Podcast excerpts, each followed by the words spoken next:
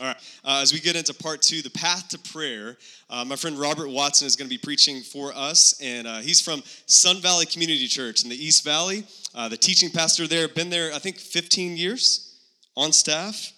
Kind of grew up in the church. I'll let him tell you more about that. But uh, what I love about Robert is he's just a really faithful guy who loves Jesus and really wants people to meet, know, and follow Jesus. And so you're going to hear a lot about Jesus this morning. And so would you welcome uh, my friend Robert Watson to the stage?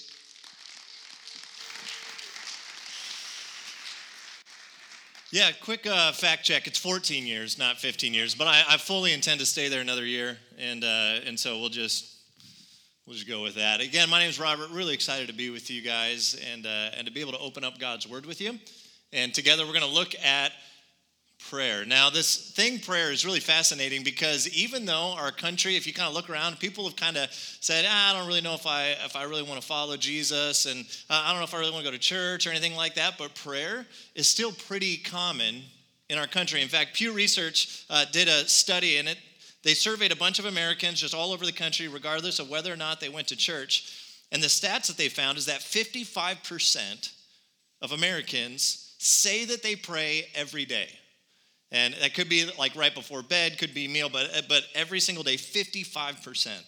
Uh, 23% said weekly or monthly, 21% said seldom or never, and then there's 1% that is missing. And if you're like a real like type A numbers person, you maybe caught that just there. 7% pray that they won't get caught speeding. Now, how many here have ever prayed that they wouldn't get caught speeding? Uh, okay, about oh, about 20% of us. You guys are a little more holy than, uh, than just the general average. 51% believe that God doesn't answer prayers for sporting teams to win. 51% say, yeah, when you pray, God's not going to answer that prayer, which means 49% of Americans believe that if we pray for our team to win, then, then God will, will do a solid and like, you know, trip the guy or make him just magically miss the tackle with seconds remaining in the Vikings game. You know, there was a lot of people praying in Minnesota apparently last week. Yeah, God has God has clearly put this this desire for prayer. And, and even people who would say, Yeah, I don't, I don't really know what I believe, I don't really go to church, uh, a lot of them would still say, No, I still pray regularly. Yes, Lord? Go. They say, Yeah, I still pray regularly. So, what is this thing called prayer? And, and, and, it's something that God has clearly, he, He's put a desire in us to pray, or else it wouldn't be such a common thing for people to be constantly praying. Now, when I was a kid, uh, I would pray regularly. I would pray before bed. And uh, there's some really scary prayers as a kid, right? Like, now I lay me down to sleep. I pray the Lord my soul to keep. And if I die before I wake, I pray, Dear Lord, my soul to take. What in the world? Like, and then good night, you know, and like you go to sleep or whatever. And so, but as a kid, I, I would pray regularly and I would always pray, like, God, don't let that happen. You know, like that was my number one prayer. Don't don't make that what tonight is all about. But my prayers as a kid, and maybe you can relate to this, my prayers resembled this in many ways. And, and really, what I was doing as a kid is I was just kind of wishing things to God. Now, if you don't know what this is, uh, this is a magic lamp from the sands of Arabia that I went, no, I'm just kidding. I ordered this on Amazon. Uh, but it's, a, it's just a, an oil lamp, but, but it's kind of this thing where we think prayer is this like kind of magical thing between us and God. And that if we could just, you know, pray in the right way and, and use the right words at the right timing and, and get everything just right, then maybe, just maybe, God will kind of do this magic trick for us. And God will supernaturally kind of give us what we wish for. And as a kid, I, I got to admit, this was kind of like what my prayers were like. I go, okay, God, I wish for this, I wish for this, I wish for this. And you just kind of hope and wish that God would come through. And then when I got a little bit older and I started doing something similar to the middle school group that's meeting, I started meeting together with other middle school leaders and, and had adults who kind of poured into my life and they started to challenge me and, and my understanding of prayer and saying, hey, what if, what if you actually, instead of just praying and wishing for things for yourself, Robert, what if you actually started praying for, for somebody else? It was revolutionary. What, what if you use prayer uh, it's called intercessory prayer, where you actually you pray on behalf, you pray for somebody other than yourself. What if you started to not just focus on yourself in prayer, to start focusing on others? And so then I was like, all right. And then in college, I went to Bible college, and I was like, I'm going to get super advanced. I'm gonna get super advanced in my prayers. I'm, I'm, gonna graduate up from, you know, the genie lamp prayers and, and all of that. I'm gonna get super advanced. And so I decided I'm gonna start hiking up a mountain every week, sometimes three, four times a week. I'd hike up this mountain in Phoenix and, and I'd get to the top and I would pray at the top of the mountain in case God answers prayers in the order that they're received. I figured this would give me the advantage over everybody else. And, and I would get out there and I, I, would just be like singing songs and all that. And I'd be praying. And I got to tell you, I would pray just wholeheartedly with all that I had. I would pray, God, I'm going to Bible college right now. I really want to graduate with a 4.0 and be like the smartest kid in my class. And like, would you help that to happen? Would you help me? To graduate with a 4.0. And, and, and I would also pray for things like I was working part time at this church, and I was like, God, and I want to I want to get promoted to full time at that church. And God, I really want to marry Megan. She might not know this, but God, can you just make all of that work out? And, and, and can you make Megan just totally fall in love with me so that, so that we get married? And, and I would pray and I would just pour out my heart to God. And, and then I'd hike back down the mountain. And then within a month, I got kicked out of Bible college. Aren't you glad I'm up here preaching right now? Turns out you got to pay for your education. I hadn't paid them a dime in two years, and they're like, "You can't pay us," and uh, you know, you haven't paid us. I was like, I don't, I don't, have any money," and they're like, "Well, then you can't go to school here." So, uh, so then I ended up uh, leaving that school. Don't worry, I ended up graduating eventually. I went to seminary and all that, uh, but I ended up having to leave there. And that same month, I got laid off from the part-time job at the church I was working at. They said, "Yeah, we're, we're we got to cut off all part-time staff," so I got laid off there. And then Megan broke up with me, all in one month. And I was like, this thing is broken. I was on a mountain praying for these things. I was pouring out my heart to God, yet God didn't answer those prayers. And there's other times that, that there are more serious things than just, you know, I want to graduate here, or God, here's my plans and wishes. There was a time I had a neighbor knock on my door. And uh, he didn't believe in, in Jesus, but he knew that I was a pastor. And so he knocks on the door and he says, Hey, just want to let you know. Uh, it was his girlfriend who was living with him. They were older. And, and he said, Yeah, she's, she's got something going on. And they got to they gotta take her in and do a biopsy on her lungs.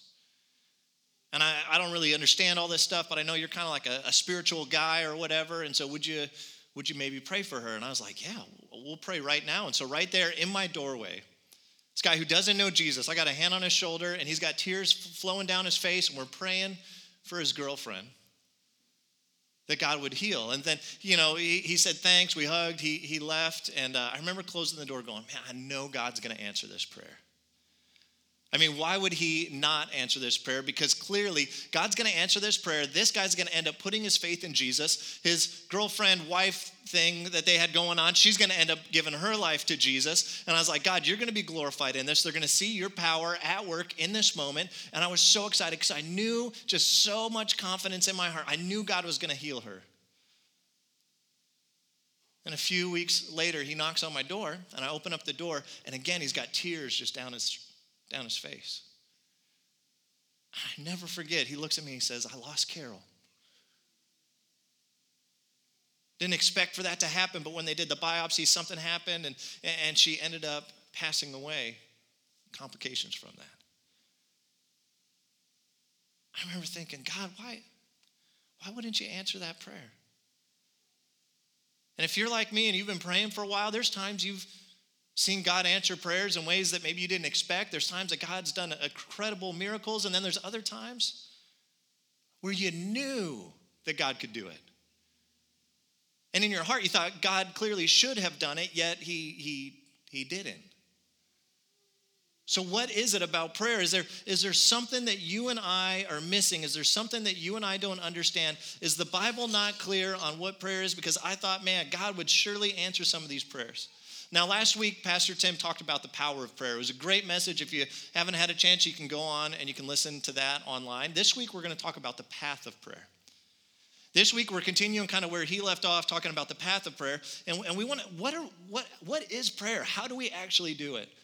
And if you were to take your Bible and you were to start at page one and just read all through the Old Testament, all through the New Testament, you would see hundreds of examples of people praying Through Old Testament, through New Testament, hundreds of examples of people praying, but there's only one person in all the Bible who says, Now let me actually teach you how to pray. Let me actually teach you how this prayer thing works. And the person who teaches us how to pray, his name is, is Jesus. Which Jesus, if anybody understands prayer, it's Jesus. He's God in the flesh, God with a bod. So he's been on the receiving end of the phone call, and he also modeled prayer when he was walking this earth in flesh with us. He would pray regularly to God. So he's been on both ends of that phone call. He understands prayer intimately. And he says, Let me actually teach you how to pray. And so he's going to tell us some things that we think maybe are really important. Jesus is going to go, Ah, it's really not that big of a deal.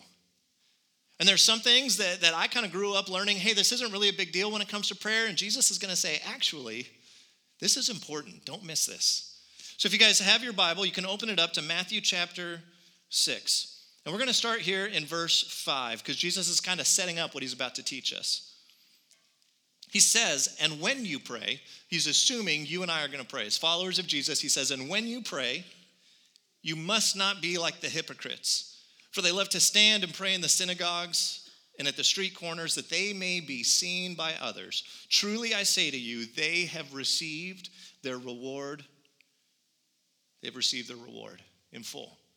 He says, if your goal in prayer is just to impress people, he says that's the best you're going to get out of it. If your goal is to be like, man, I'm just going to be like the best at praying, and I'm going to, whenever somebody says, hey, who wants to pray for dinner? Ooh, I got this. And I'm going to use some big words, and I'm really going to impress everybody around the table. Jesus is saying, if that's your goal, is just to impress people, that's going to be your reward. There's so much more to prayer.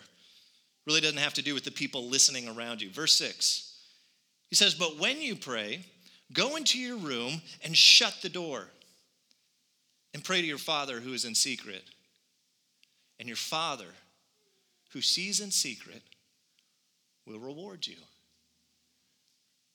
See, I grew up where prayer is just something that it's just talking to God and you just kind of do it, you know, on the go or whatever. And and and, and you can do that, and, and God surely does hear us even when we're on the go. But Jesus says, hey, listen, uh, where you pray is actually important.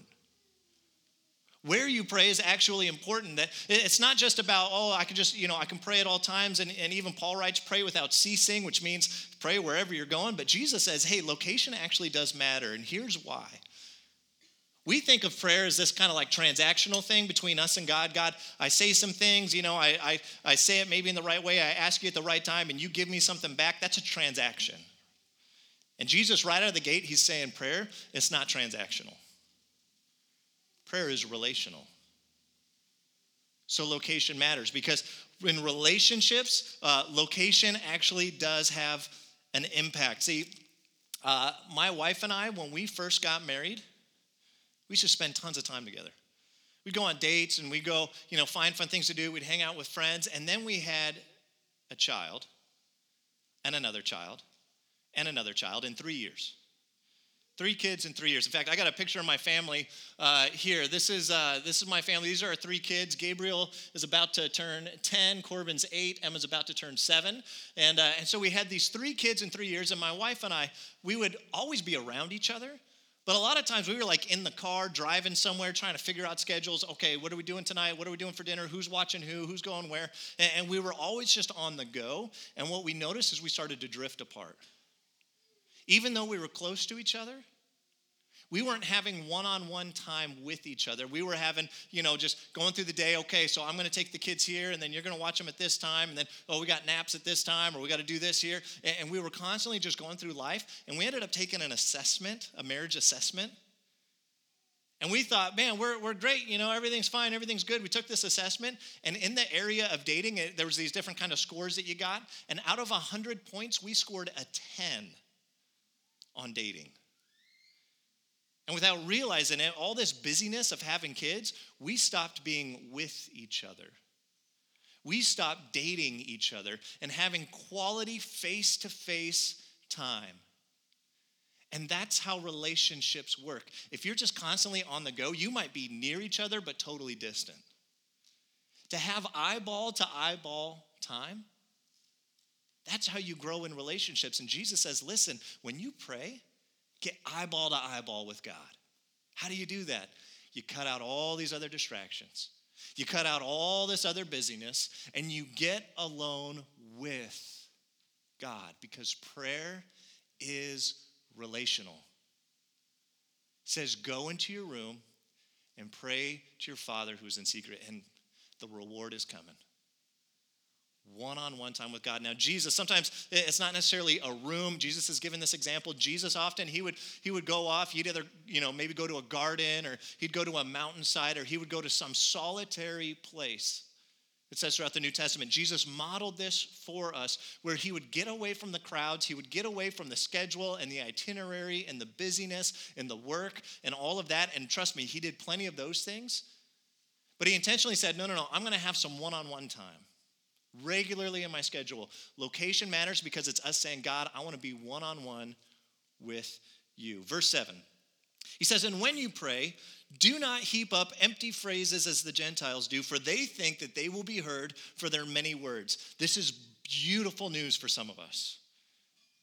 Jesus says, Listen, the length of your prayer, it doesn't matter. I've known people that are like, Man, you don't pray two hours every single morning? And I was like, Nope, nope, I don't do that. And they kind of judged me for that, like, well, everybody who follows Jesus should be up for two hours before the sun comes up and they should be praying, you know, kind of thing. And like, man, that's really great. And I've, I've tried that a couple times, but man, I, I get like 30 minutes into that and I'm like, the end. Jesus, like, I don't know what else to, to say here. And Jesus says, hey, the length of your prayer, it's not about the length of your prayer. It's not about the eloquence of your words that God's all of a sudden, when you start using the big spiritual words in your prayer, God's gonna be like, whoa, whoa, whoa, angels, shh Listen to this guy.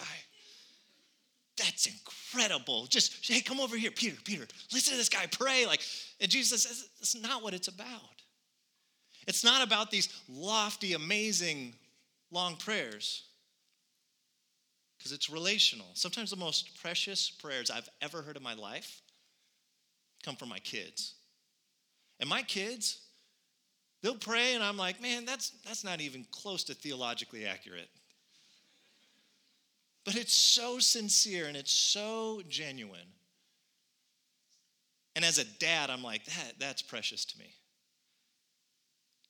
And when our Heavenly Father hears us just genuinely pulling stuff out of our heart and say, God, this is this is what's going on, and I'm just going to share what's on my heart. And yeah, I don't have it all perfect, I don't have the words right, but it's true and it's what's going on in here. I believe our Heavenly Father finds those prayer is the most precious. Verse 8 says, Don't be like them, for your Father knows what you need before you even ask Him. Now, here's what drives me nuts God already knows what we're asking for. Jesus says, God already knows what you want, He already knows what you're going to ask for. Well, what's the point of prayer then, Jesus? If you already know all this stuff, like you already know all my requests and all the things that I desire, what's the point? if you're wondering the same thing, well, if God already knows, why do I even need to pray? Then you're on the verge of a breakthrough. Of understanding this pathway, what God has given us for prayer, what prayer truly is all about. He says, Don't be like them. Your Father already knows what you need before you ask Him. Pray then like this. Verse 9. And what I'm about to read is so familiar, sometimes it can become unfamiliar. Even if you've never been around church, you've maybe heard this prayer. If you ever played on a football team, maybe you'd use this as like your war chant before you went out on the football field. And you'd pray the Lord's Prayer, and then you'd end end with, For thine is the power and the kingdom and the glory forever and ever. Amen. Let's go crush those guys, you know, and you go out on the field and you fight your battle. But it's so familiar. Sometimes we, we forget the brilliance of what Jesus says. And right out of the gate, he says, Pray then like this. He doesn't say pray exactly these words. He just got done saying, Hey, the words that you use, that's not what is important. What he's doing here is he's given us kind of a framework for prayer. He's given us a framework for prayer. He says, Pray then like this Our Father in heaven. This is revolutionary as Jesus has these disciples scattered across this hillside and he's preaching this sermon and in the middle of this sermon he says now let me teach you how to pray and, and he, he looks out over this group of ragtag people from the rural galilee area and they've all gathered and there's thousands of them there and he says here's how you pray. The holy god who spoke the universe into existence who literally by his breath stars are born. The God who spoke the cosmos, the God who breathed life into human beings, who gives us our value, that all history points to him. This God who created the Milky Way, who created all the trillions of galaxies all over our universe, this God who spoke all of that, Jesus says, here's how you talk to him. You call him Father, Daddy. Jesus is saying prayer, it's not transactional. Prayer is relational, it's far greater than just getting stuff from God. Prayer is about getting God, the creator, not just the created, not just the stuff. It's about relationship with the creator. It's relational. Our Father in heaven. Hallowed be your name. This word hallowed means sacred, set apart, holy, that we are acknowledging this is the God who spoke the universe into existence. Jesus is helping us get some perspective, yet at the same time, he invites us to call him daddy. So you're thinking about this framework that Jesus is giving us for prayer. At the bottom of the notes that you guys got when you came in, there's some kind of notes and thoughts for application. We're going to kind of throw some of those out as we go through this prayer. But at the beginning, Jesus says, start with declaring God's greatness. When you get alone with God, start by acknowledging who God is, declaring his, his greatness. The reason why that's a big deal is out of the gate, Jesus is flipping this idea upside down. Saying, yeah, yeah, God, he doesn't fit in there. Itty bitty living space, right? When we declare God's greatness, we're acknowledging God's not here to serve me. God's not here to just give me my wishes, and if I just do this in just the right way, He's got to answer all of my wishes. No, no, no. God is great. I am a servant of him. It gives us perspective. When we get proper perspective, it changes our hearts, it changes our attitudes. Honestly, it changes our prayers. Uh, there's a lot of times where Lindsay and I in the past, where we've been in the middle of a conflict going, hey, we don't know how we're going to deal with this, and we're getting frustrated with each other, we're getting angry with each other. Now, this hasn't happened since yesterday, so we're getting better, uh, but we have these moments where there's this kind of tension between us, and, and we'll try and solve it, right? We'll try and figure this thing out. And so I'll talk about, well, here's what I think we should do, mainly what I think you should do. And she'll say, here's what I think, Robert, you should do. And, we'll kind of get to this impasse and we're frustrated. And then she'll go, it's, it's almost always her, she'll go, hey, how about we pray about this? Oh, gosh. Holy Lindsay, always wanting to pray, you know, and fine, you know, let, let, you're right, you're right. That's what I tell people when I preach, so might as well try it ourselves. Let's pray about this. And guys, when we start praying in the middle of a conflict, and we go, God, here's what's going on. God, you're God. You can see what we can't see. We need your help. And we start praying, something supernatural begins to happen. We begin to see things in ourselves that we couldn't see before. We begin to see ways that we've been contributing to this problem that we were totally blissfully unaware of until we began praying about it. And what we've learned over time, when, when you start including God in these conflicts, when you start including God through prayer in these challenges, Jesus isn't going to come in and take sides. Jesus is going to come in and take over. And again and again, we've seen God. When we start to pray in the midst of conflict, when we start to pray in the midst of challenges, the perspective changes. Our view, our understanding, our hearts change. Jesus doesn't take sides, Jesus takes over. And when we begin our prayers by acknowledging who God is, yeah, we have our requests and God already knows them, Jesus said, and, and we'll get to that here in a minute in the prayer. We have those things that we're asking for, but when we start with who God is, our perspective changes. When we realize who we're talking to, yet he invites us to call him daddy. Verse 10. And I believe this verse is really the heartbeat of prayer. This verse is really what prayer is all about. Verse 10 Your, talking about God's, your kingdom come. God, your kingdom come. God, your will be done on earth as it is in heaven. God, your kingdom, your will. This isn't about me. It's not about my requests, my wishes, all these things that I want. No, no, no, God. Your kingdom, your will be done on earth as it is in heaven. There's this acknowledgement when we get that perspective, this is the Almighty God that we are talking to, that He's invited us to talk to Him. We get that perspective, and then in that moment, we go, okay, God, this isn't easy for me to do. This is one of the biggest challenges you and I will face in this life. I'm going to choose at this moment to surrender my will to yours. If you're taking notes, the first thing we, we declare God's greatness, but then the second part in prayer is we surrender our will. We surrender it and go, God, yeah, I have the things that I want, I have the things that I desire, but I'm going to open my hands and I'm going to say, God, these don't come before yours. God, these things that I want, these things that I desire, they, they are secondary to whatever it is you want, God. It's about your kingdom. It's about your will. Jesus is helping us to turn our idea of prayer completely upside down. It's not God serves us. We flip that upside down. God, we serve you. We surrender our will. The goal of prayer. It's not to get God God, I have my desires. I have the things that I want over here. God, you're over here. Maybe if I pray hard enough, pray long enough, God, I can get you to move over here and I can get you to kind of get behind all of my desires, get behind all the things that I want, get behind all the things that I'm asking for. God, help me to graduate with the 4.0. God, help me to get that job. Help Megan to marry me. God, would you just come over here and get behind all of my plans, all of my ideas? The goal of prayer is for us to surrender all of those things and go, God, help me to align my heart with yours.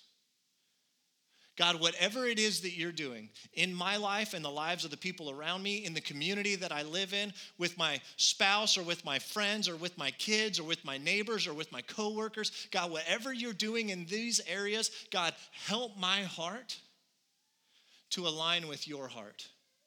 Because when I do that, there is going to be power working through me, working in me, transformation going on around me. God, would you help me to align my heart with yours? And that's what prayer is about. God, it's not about everything that I want. God, it's what you want.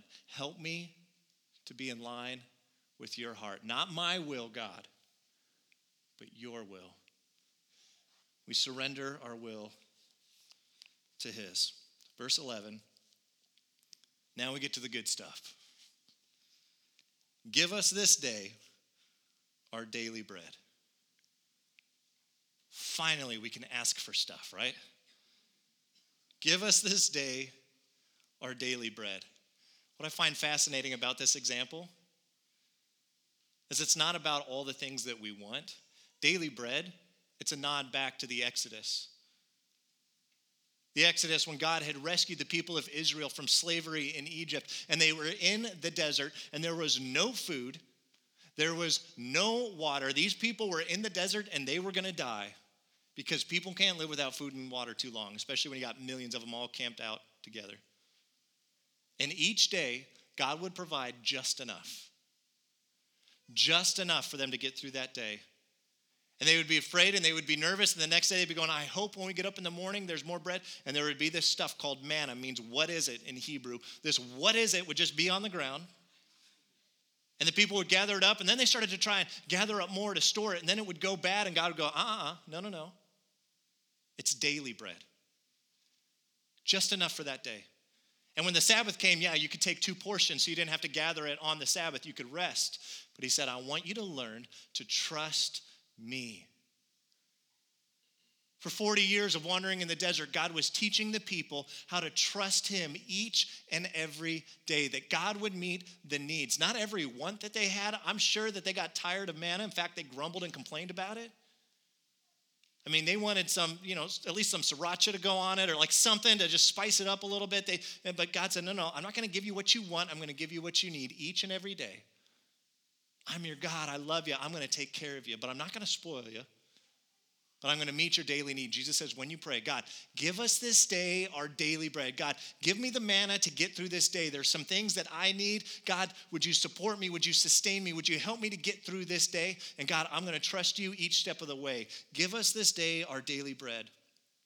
And forgive us our debts as we also have forgiven our debtors. And lead us not into temptation, but deliver us from evil. So, God, yeah, give us what we need. And God, please, you know that I'm rebellious. You know that I sin. God, you know that I mess up. I need your forgiveness. And I love that Jesus throws in, as we also have forgiven our debtors. Have you ever thought about that? I mean, the challenge that we're putting on ourselves when we pray this prayer God, I want you to forgive me the same way I forgive this person who's wronged me. Some of us are secretly hoping God's not listening to that part. Saying, God, the way that I'm going to forgive these people who've hurt me, who've wounded me, God, that's how I want you to forgive me. Forgive me as I forgive them. And then Jesus ends the prayer. That third part of prayer, it's about acknowledging our dependence. So we declare God's greatness, we surrender our will. This is a framework that Jesus is giving us. And then we acknowledge our dependence. God, I need you. For me to be breathing right now, God, I need you. Now, Jesus, if you look at Jesus' teachings on prayer, he says it's okay to ask for things because that's what's on our heart. It's okay to be real. And Jesus says it's okay to even be obnoxiously real. Like just keep asking, keep knocking on that door, knocking on that door, knocking on that door, knocking on that door. And eventually he gives this parable, you know, this guy, middle of the night, hey, give me some bread, give me some bread. Finally, the guy's just going to give him some bread just to get rid of him because he wants to sleep. And Jesus says, you should pray like that. Be obnoxious with your prayers. That's okay. Keep praying, keep asking for things. And here's the deal sometimes God pulls back the curtain we get this little taste of heaven on earth. See, God's in the business of healing, of restoring, of fixing what's broken.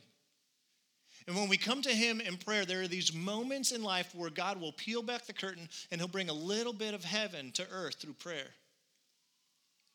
But it's not about God doing magic tricks for us. No, no, no. It's about us learning to trust Him. Sometimes the answer to prayer, even though we think God should, sometimes the answer is no. Sometimes the answer is not right now, not in the way that you want, but I'm going to get to that. And sometimes the answer is yes. I told you about how I got kicked out of school and I got laid off from the job and I got dumped by Megan, even though I prayed all those prayers. I ended up finding a great school. I ended up graduating without a bunch of debt, which I would have had had I continued at the other school. I ended up at this little tiny church called Sun Valley Community Church. Been there for 14 years now and seen God do incredible things through the ministry there. And then I met this girl named Lindsay, who was a big upgrade from Megan. And I had no idea she existed. And I look back and I go, man, that's so good. And early in Lindsay and I's marriage, uh, she had become pregnant and we had many friends that we had walked uh, alongside who had dealt with challenges with pregnancy and miscarriages, just heartbreaking stuff.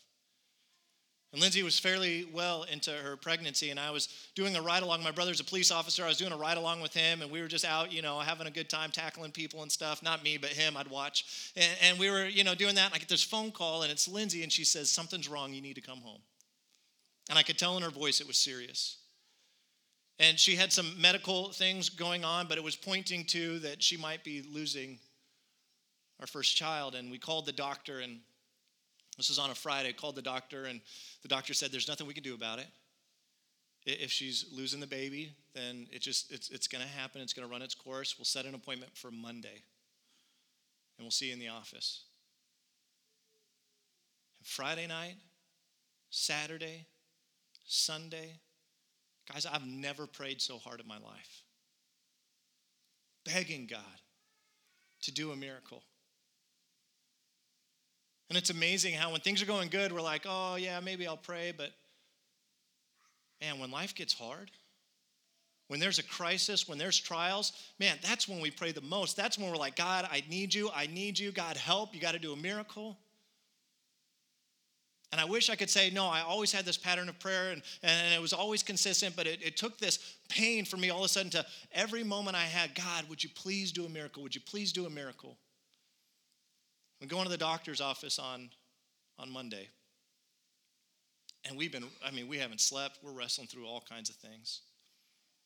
And we go in there, and the nurse, she's, you know, they kind of do the checkups when you first go in, and they kind of do the vitals and all that. And she gets the ultrasound, and she starts listening around for the, the heartbeat. And she's listening, listening, listening. It's just silence. And She keeps just moving around. She goes, Oh, so weird. I can't find the heartbeat. She had no idea why we were there. She was just doing her, she goes, Oh, I just can't find the heartbeat. Oh, it's weird. And then she gets up and she leaves. And I look at my wife and just tears streaming down her face. I just remember going, God, I trust you. I don't know how all this is going to work out. God, I trust you. The doctor comes in and says, Yeah, she said she couldn't find it. Let me, let me check. And she's listening around. And then all of a sudden we hear that da da da da da da da da da.